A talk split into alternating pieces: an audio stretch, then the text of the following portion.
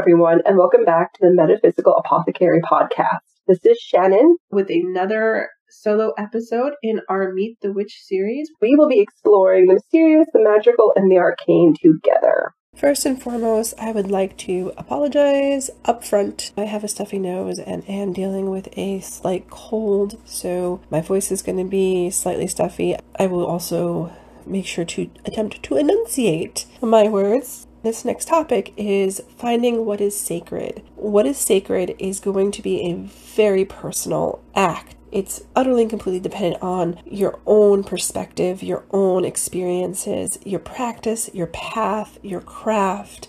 And finding what's sacred is extremely important for a better understanding of who you are, what your craft looks like, and the philosophies that you follow while walking your path and doing your craft. Do you need to know what is sacred to do all to walk a path and do your craft? Uh, to walk a path and do your craft? No, of course not. These are just parts of a better understanding of who you are and what you believe that further empowers your magic and your spirituality and allows you to break down what you believe to others so that way they are not as confused about what they are doing or what you are doing in regards to what they are doing. Finding what is sacred is a personal and unique task that is left to each of us to do in our own way in order to better understand and define our own personal practices, spiritual paths, and magical crafts. So, with that in mind, this episode is really going to be discussing how I defined and found what is sacred to me in the hopes that you will be able to use as inspiration to find and define your what you find sacred in your path and in your practice and craft. I firmly believe that finding what is sacred to you is an act of self-love as it helps define as it helps define what you value, what you appreciate, what you find beautiful, and what you don't.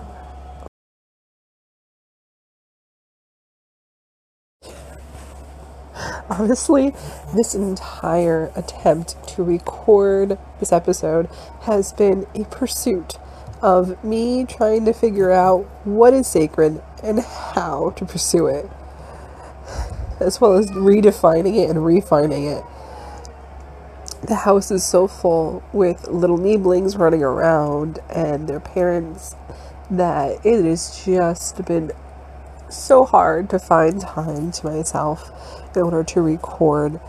And that has been part of this this process this uh, process of finding what is sacred. It is solitary time for me. That is one of the biggest things that i find to be a sacred self-loving pursuit an element to my practice, my path, and my craft. Solitary time alone, mostly in silence and sometimes in music.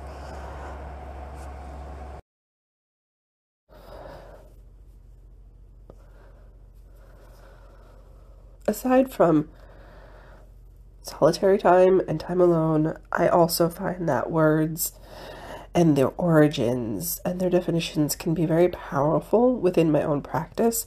So, in trying to find what was sacred to me, I wanted to define exactly what is sacred. And would that help in the process of understanding the things that I was realizing and finding along my path to be sacred? so, I went off to the dictionary and this is my um, this is a summary of what I found. Sacred is something that is made to be holy, whole, complete, or intact.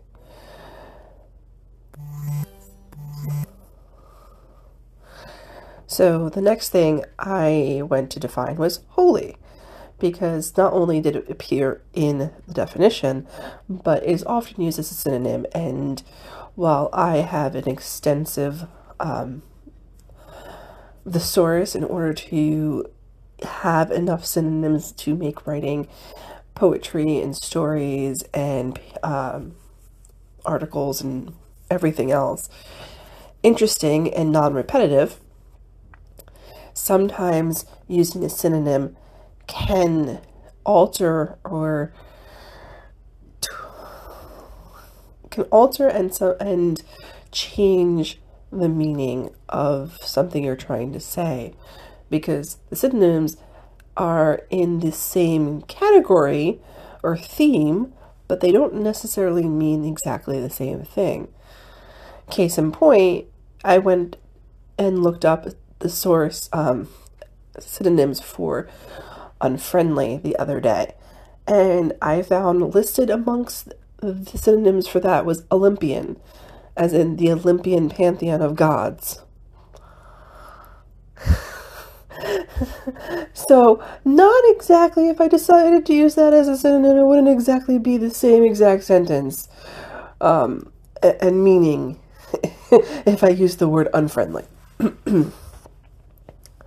so, holy, its definition is to be whole, complete, intact, without any external participation in any way, shape, or form.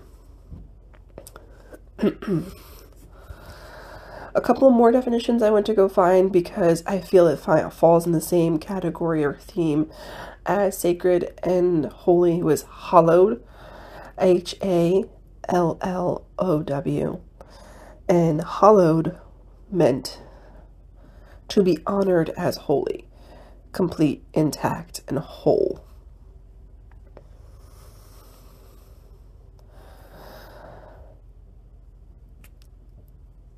And a very, excuse me, and a very short summary of what magical means is the art and power of manifesting the art the art of manifestation I can't remember that one. I have to go look it up.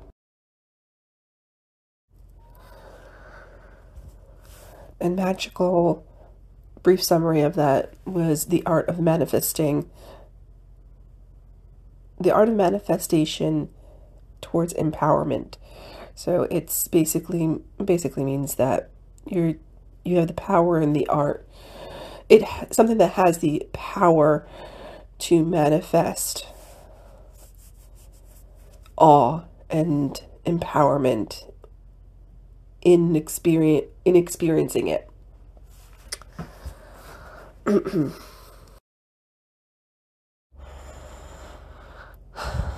The brief summary of the definition of magical is the art of manifesting empowerment through experiencing something.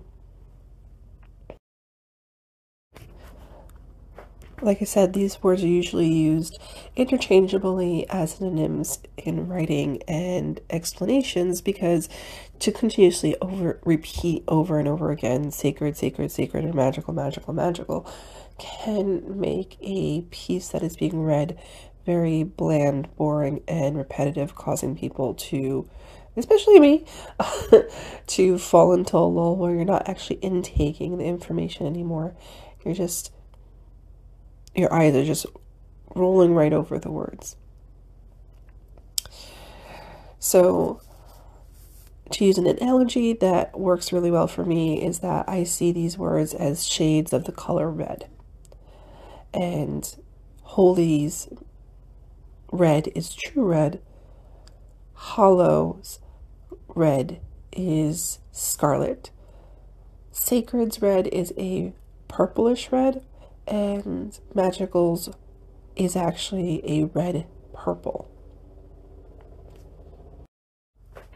So, a couple of examples of what I find to be holy include energy and matter, dark energy and dark matter, capital T, truth.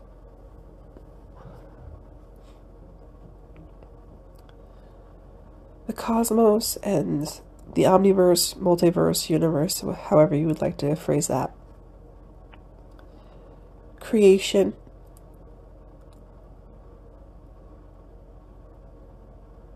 The soul is a, a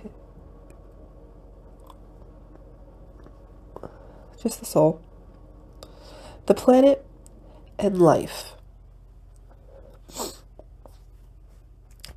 Now, I don't know if this is going to be a caveat, so me.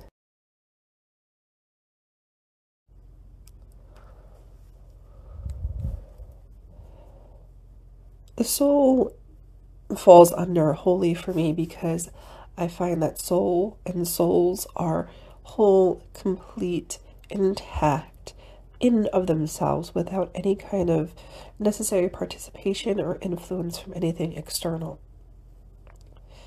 That does mean that I hold that excuse me. That does mean that I hold that the concepts of twin flame and soulmate are not defined well, at the very least.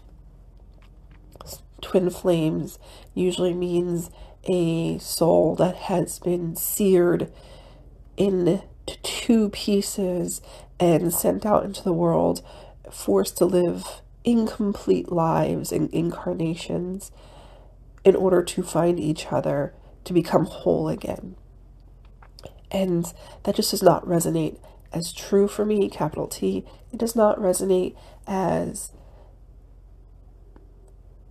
information that is complete either.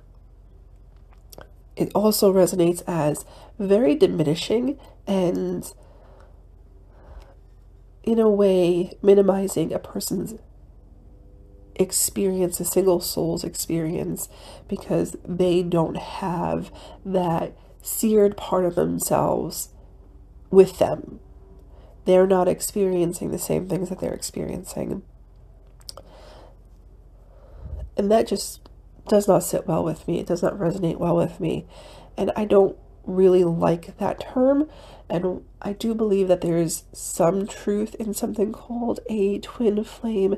It is not, in any way, shape, or form, a person whose soul was seared or an individual soul that was seared into two to be experienced this incompleteness for all of their incarnations. I do think that twin flames probably has more to do with souls that were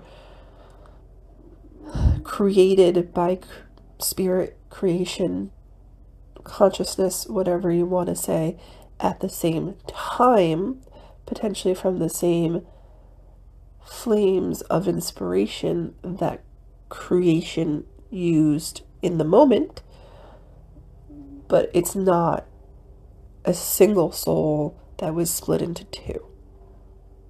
Soulmate, once upon a time, had a very similar meaning to twin flame, meaning a soul that was somehow incomplete without another soul experiencing the incarnation with them at the same time in a normally romantic fashion, but sometimes it was in a familial fashion, and other times it was in a friendship relationship.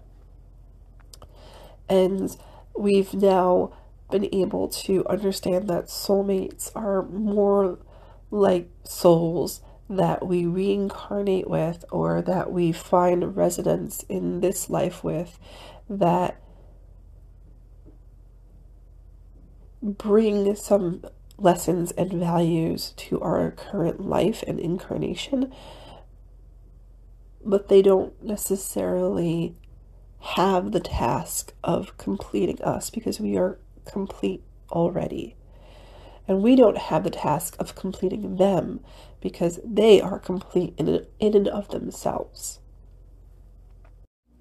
some things that I would find hallow or hallowed include a spiritual path, a incarnation, and cemeteries, graveyards, and other smaller plots of land. These are smaller fragments of what I consider to be holy. So, cemeteries, graveyards, and some of the plots of land are fragments or small pieces of the whole and holy planet. But I would go to them, and some others would also go to these same places and find that it was being honored as the whole, as holy in and of itself. The spiritual path can be a hallowed path because it is a smaller or a singular path to spirituality, and spirituality being a holy thing in and of itself. And the same with an incarnation, whether it is an incarnation that is seen through reincarnation or an incarnation as in this life experience uh, versus other decisions that could have been made or experiences that we've chosen to grow from and thus changing our lives in the process are a smaller fragment of life. And so can be honored as holy and thus hallowed but are not in and of themselves the complete picture. The reason why I'm giving examples of holy and hallowed now and separating them out from sacred and magical is because I think that these examples don't cause any kind of confusion or need much clarification to anyone if I were to say, oh, well, that's a holy thing, or this is a hallowed, thus honored as holy example. They are my examples, but a lot of people in conversation would not necessarily call into question why those are uh, examples that I've provided. The next set of examples that would be sacred and magical, I think are more personal and are going to need a lot more clarification and are very tailored to my practice, my craft, and my own personal path. Since sacred and magical examples are going to very, be very personal, my personal gnosis on what is sacred are things that have elements or facets that cannot be changed without deteriorating the original.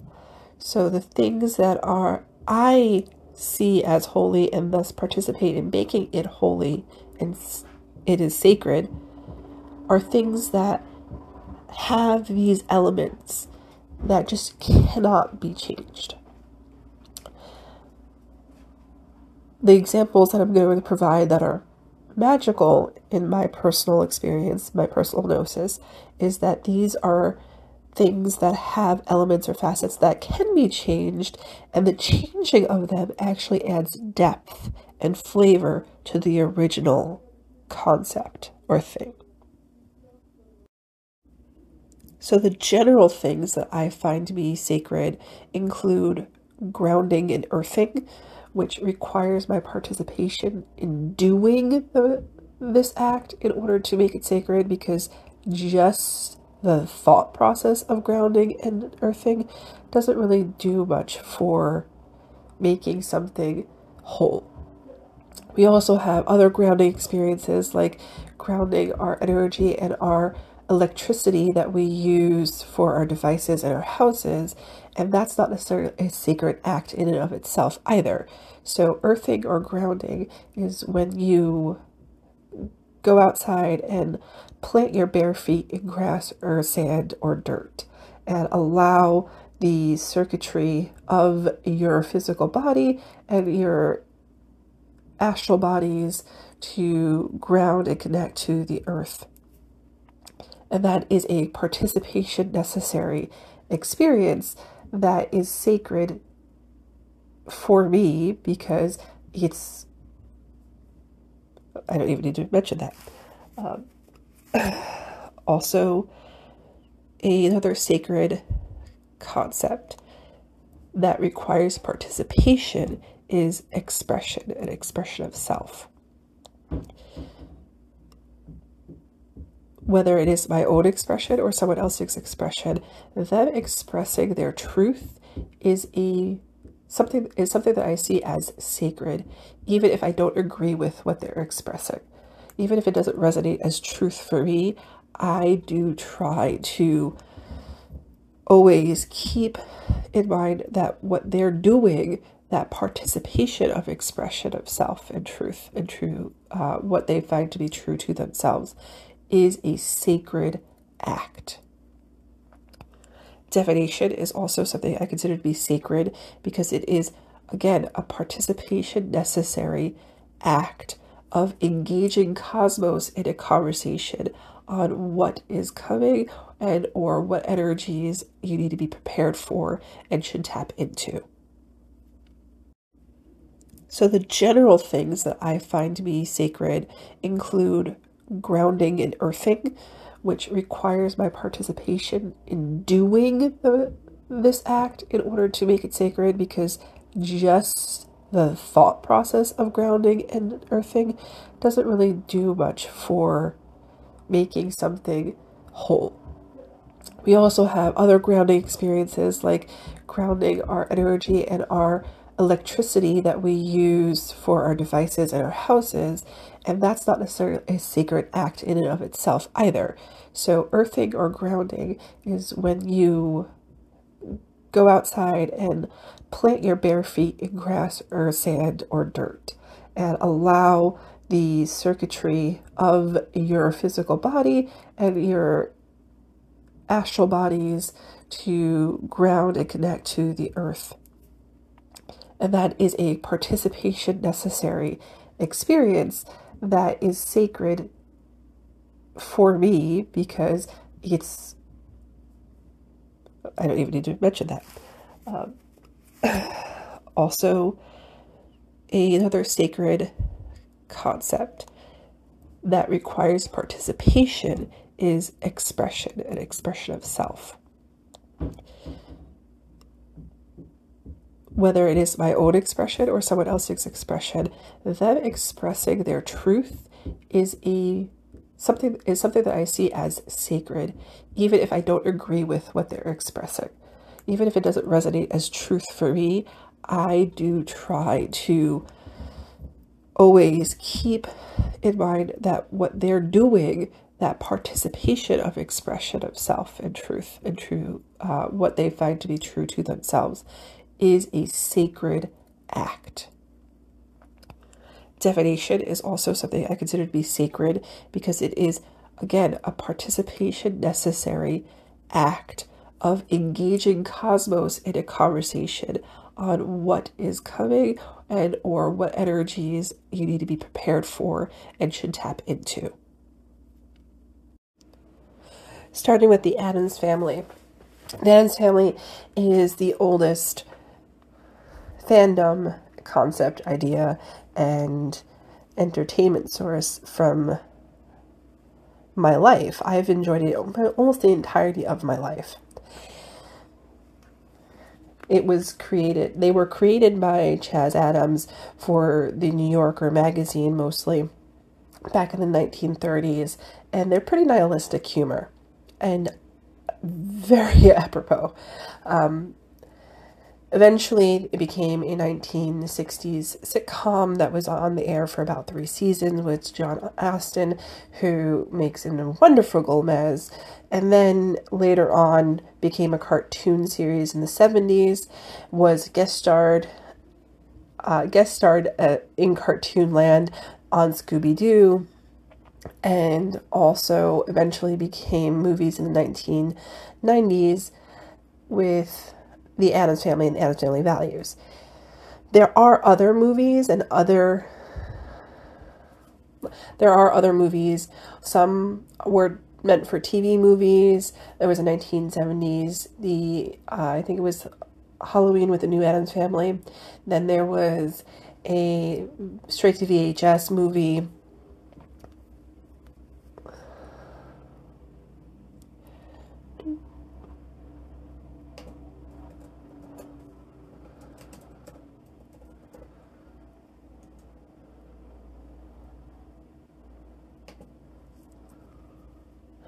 Called The Addams Family Reunion with Tim Curry as uh, Gomez. I also think he did a wonderful job, even if the movie itself wasn't the best.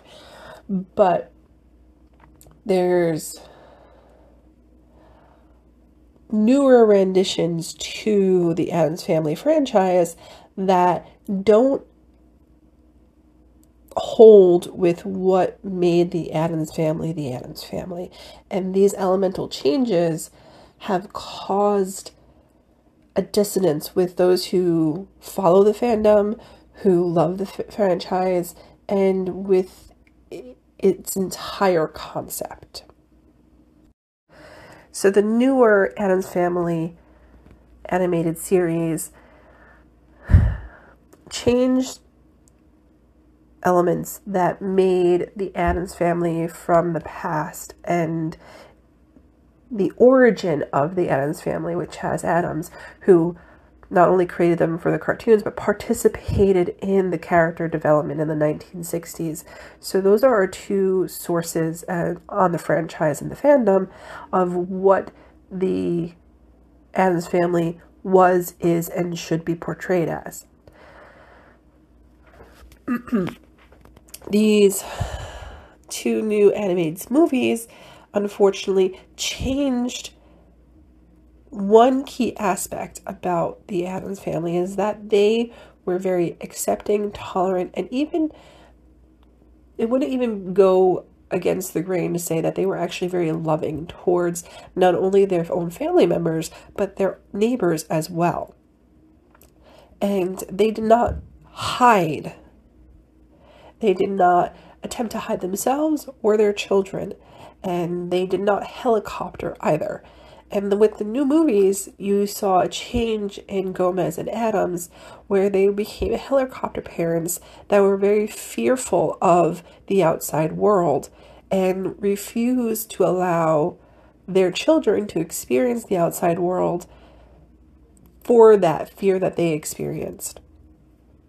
And started pressuring them to fall in line with family tradition both in the comics from the original magazine as well as the 1960s and the 1970s cartoons all the way up until the 19 not even the 1990 movies and maybe even the 2000s uh, Fox family Addams fa- the new Addams family TV series that happened in the early 2000s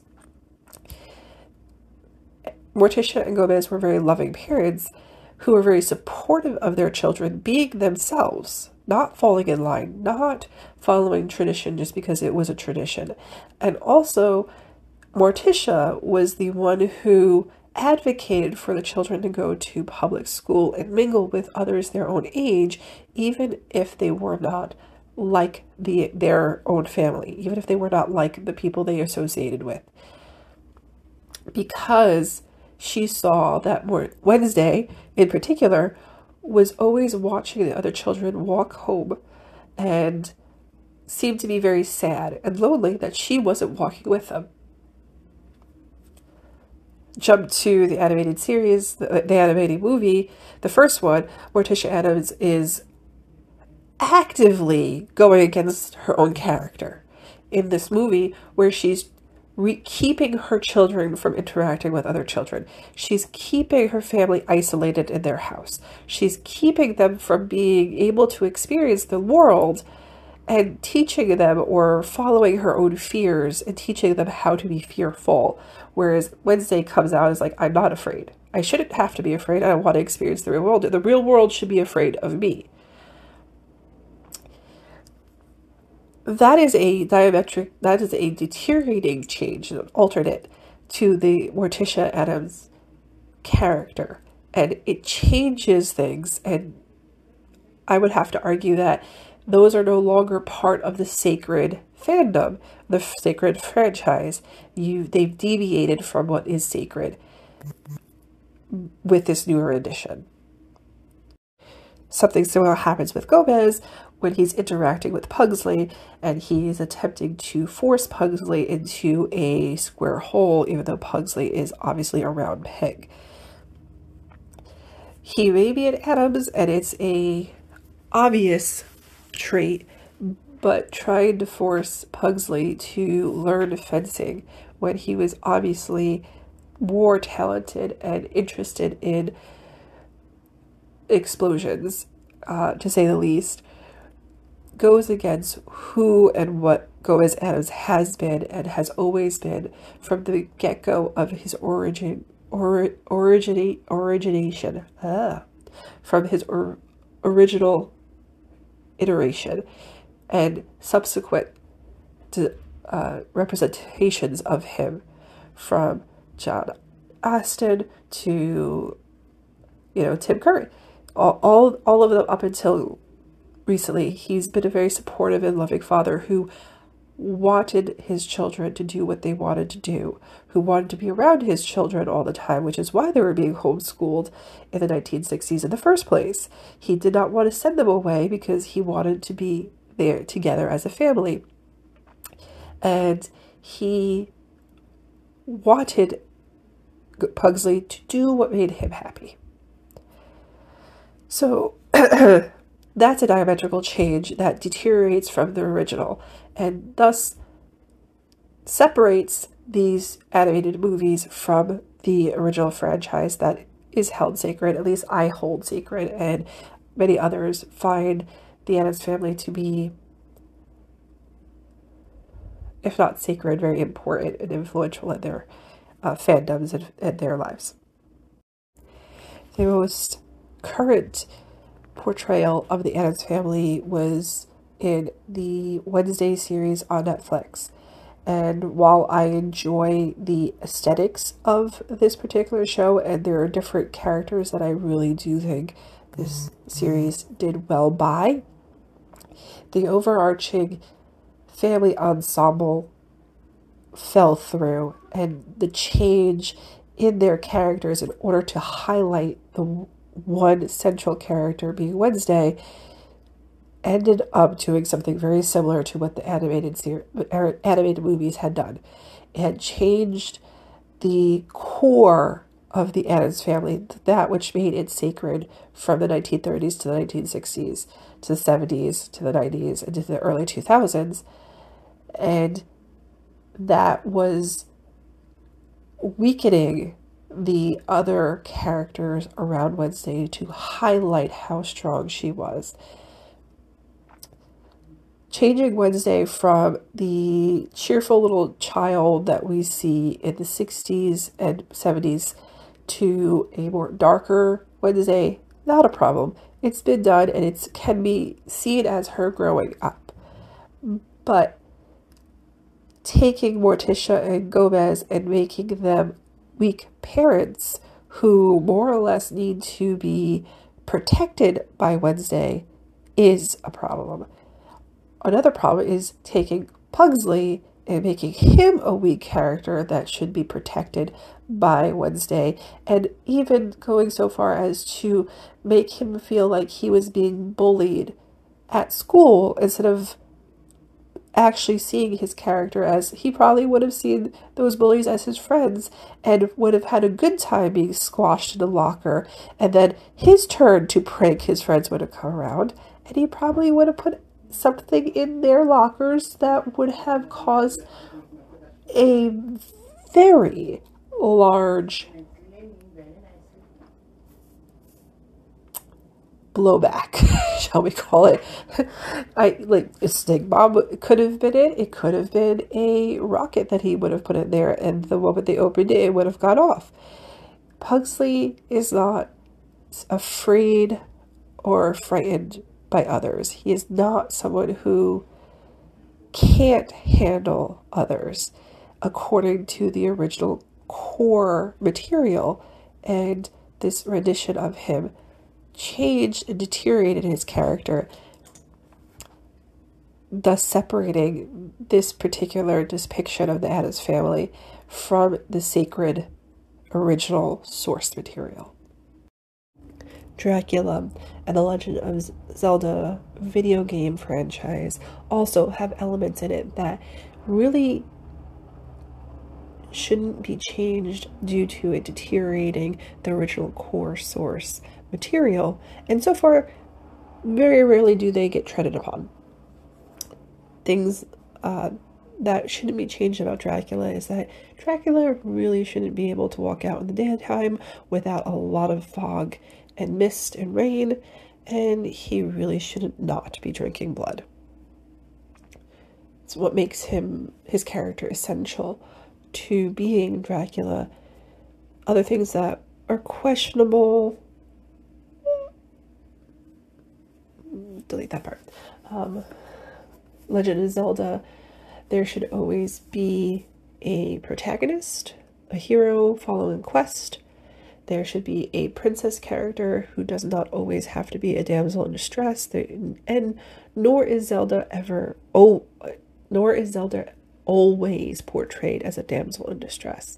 A lot of times she has been recently portrayed as a monarch who is allowing herself to be held hostage in order to save her people. She's been a pirate. She has been a strong character in the series and the franchise as well, but she needs to exist. Princess Zelda needs to be there just as much as a hero protagonist needs to be following a quest in order to save Hyrule or save the land in some way, shape, or form.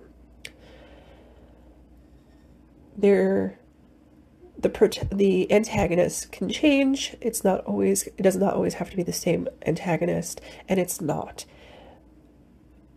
What does need to follow the same rhythm is that there needs to be some kind of Hyrulean temples that don't exist in order for people to visit and commune with their spirituality. It exists in order to challenge those entering those temples to either prove themselves to be strong or to get stronger in the test that the temples represent, to get to the reward at the end of the temple. There are some really great YouTube videos about Hyrulean spirituality and their the roles these temples play, and I'll link that in the resources in the description. But these are quite a few things that not quite a few, but these are a few things that neither Dracula nor Legend of Zelda core source material would benefit from changing and altering. Some generic, no, uh, some general examples of what I find magical would include art, whether it's painting, sculpting, poetry, acting, even sand art, as well as cooking, baking, brewing, these are things that I don't need to participate in. I don't need to be there, but I can still see the art manifesting empowerment and power with these things. art manifests emotions and manifests a reality that the artist is trying to portray, a message that they're trying to get across as and cooking, baking, brewing also is an art that manifests a a sense of satisfaction, a feeling of comfort and togetherness, and a connection with others through what you're cooking, baking, and brewing. A few examples of what I find magical and have components and elements that can be changed adding depth and flavor to the original include Harry Potter and the Wizarding World, Frankenstein's Monster, and even Nightmare Before Christmas.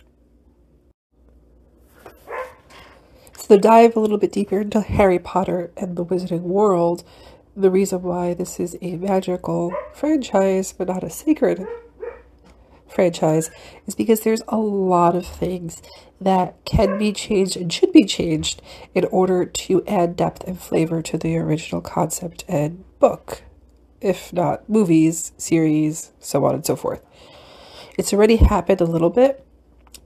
In the movies, Harry Potter goes from being a very scrawny, messy haired green eyed child to a not as scrawny as depicted in books. His hair is not quite as messy and free for all, and his eyes are blue. In the play, Hermione goes from not being described in the books to Hermione Granger in the movies, played by Emma Watson, and looking far more put together and less wild, curly haired than book portrayal, to the actress who plays her in the play. Let me find her name.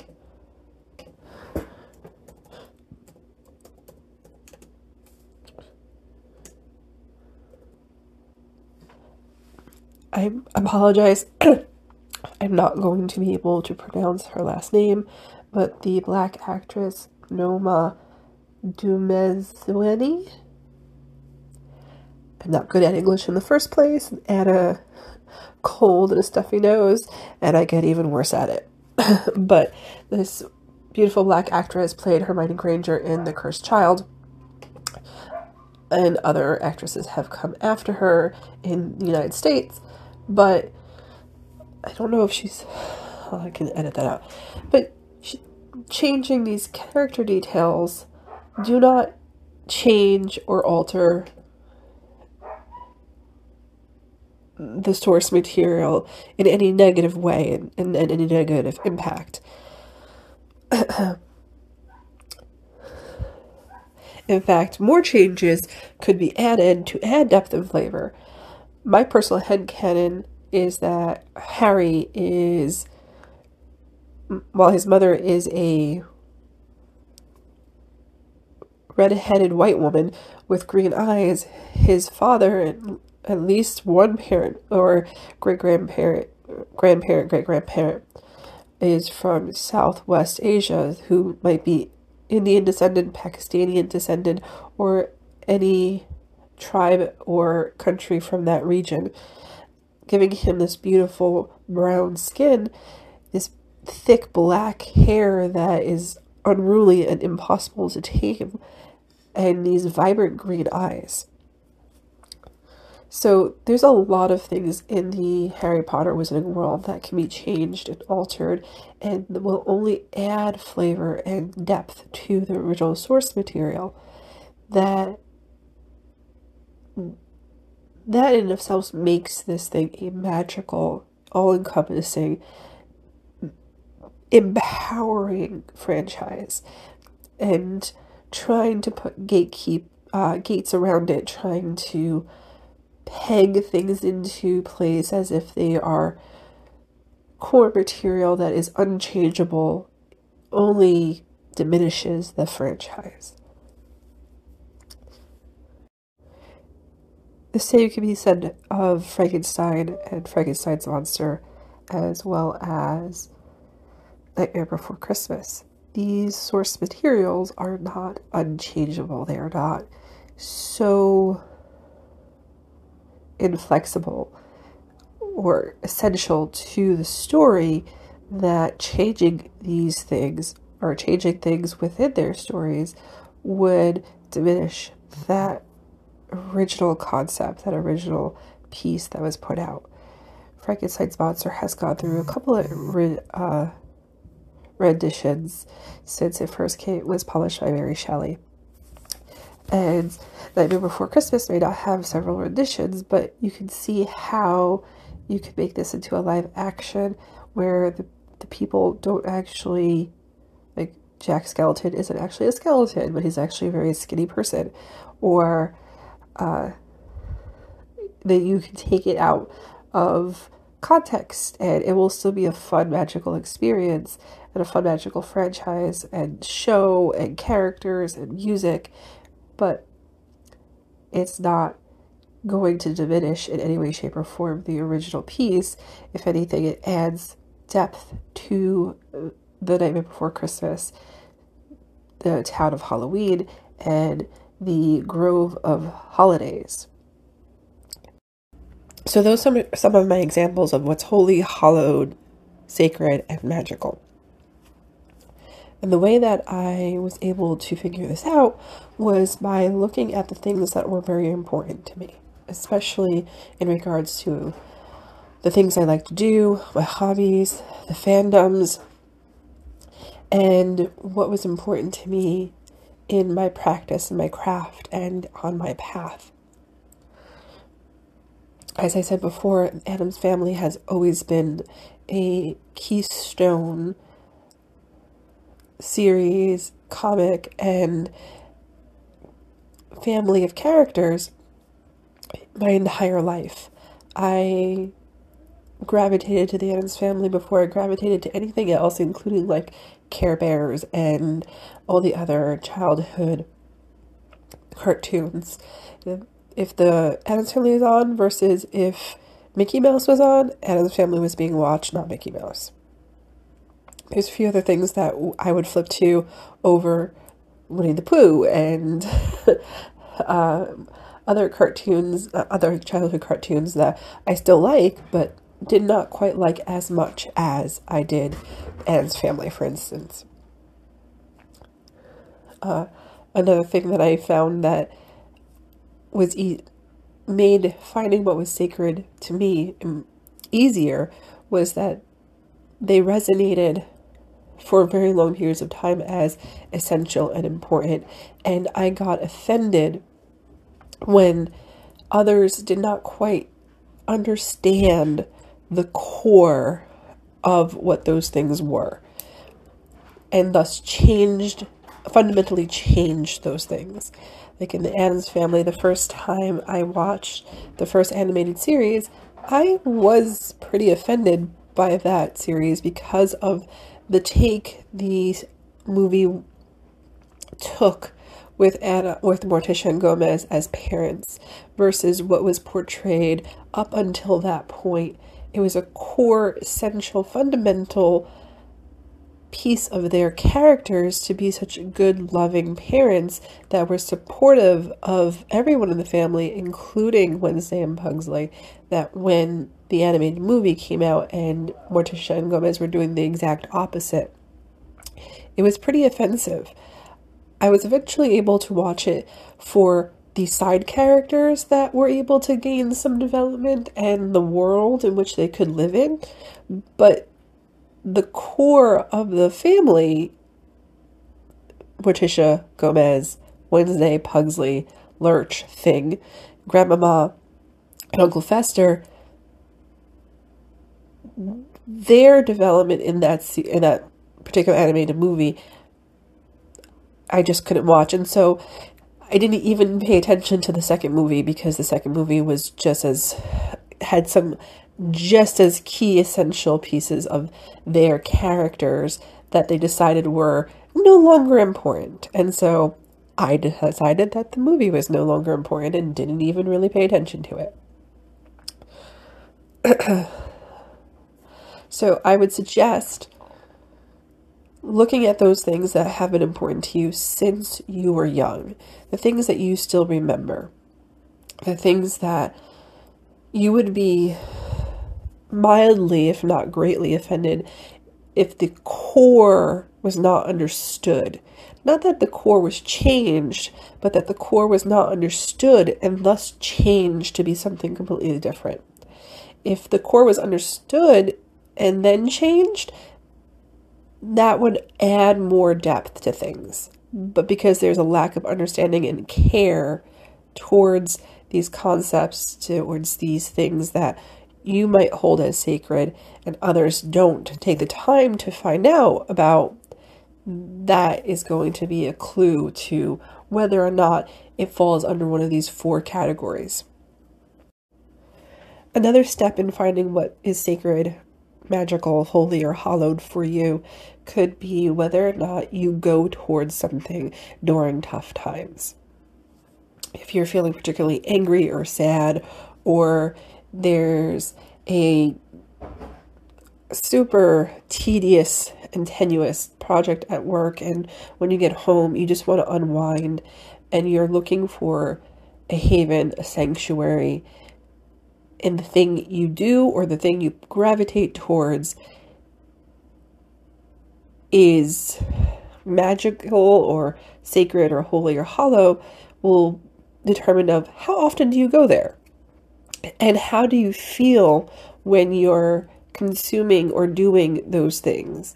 If you are if you find basketball is the thing you gravitate to after work and it calms you down you get into this rhythmic meditative state you enjoy the thought of basketball um, but it's more important to participate in it maybe basketball is what's sacred to you and then figure out why why would it be sacred to you?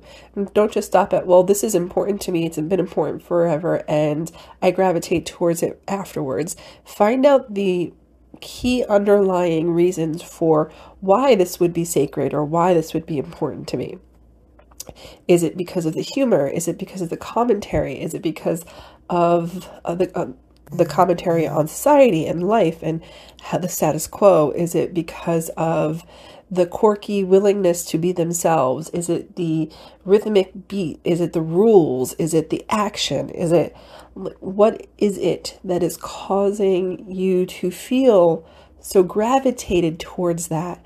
And you could potentially find more things that you find sacred that line up in a Venn diagram to those at, to those attributes. And finally, if it is something that's been important for a very long period of time, providing you sanctuary, emotional, mental, physical, spiritual sanctuary during trying times or stressful periods and anxious moments. Can you find a reason for these important sanctuary moments, things in your path? Do they somehow, some way, pave or are they somehow interwoven with how you practice and what you craft and how you walk and perceive your spiritual path? I don't want to keep harping on the Addams family, make this an Addams family episode, but the Addams family is is very important to my craft and my path. I do gravitate towards that whimsical, nihilistic, gothic type of humor and that aesthetic. I also see Morticia Addams as not only a character on screen, on paper, cartoon, or portrayed by beautiful actresses, but one of my uh, pantheon goddesses, one of my pillar goddesses, the Morrigan, has been with me for a very long period of time as well. And one of the ways she was presenting herself to me was by presenting herself as a Morticia Addams character caricature. Especially if I was dealing with a, a death of a family member or the passing of a beloved pet and familiar or just dealing with the fallout, the emotional psychological fallout of being stalked or abused or molested. She was there for me and she would take on forms of Morticia Addams and sometimes Wednesday Addams and Maleficent, honestly. She these are the three feminine characters that I gravitate towards who I find empowering but at the same time very relatable and so she took on their caricatures during these times of difficulty, and she still does so when I need some levity and or when I need to process something that is a little too difficult to process, but I still need to do it. She'll take on these forms and help me process the very serious topics that come up when things get hard or life takes a left turn when I wanted to take a right, you know. So that's the that's a question to ask yourself is like how do these things that I've found significant since childhood that I find sanctuary in during difficult times, how do they flavor and influence my craft, my practice, and my path And then you might be able to determine if something is actually sacred and the whole reason why you do that is because you participate in it in order to make it whole and complete. If it's magical and you can change pieces of it in order to, even while, not in order to, even while you are utilizing it in your craft and practice, is it wholly incomplete and thus a pillar of some of your craft? Or is it hallowed and you are honoring it as if it is whole while being a contributing element to your path and your practice? So, a brief recap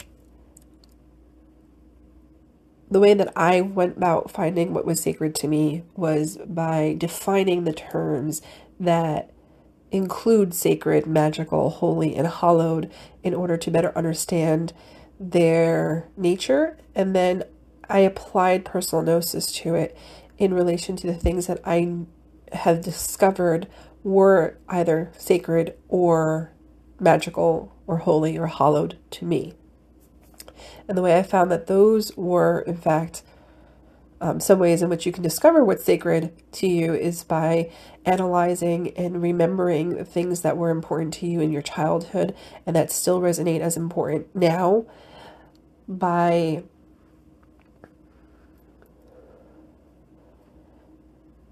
observing what you're gravitating towards after a stressful day and a tiresome event or situation or even an anxiety moment or another hard times situation and that you're seeking it out because it calms you, it soothes you, or it empowers you in some way, shape, or form.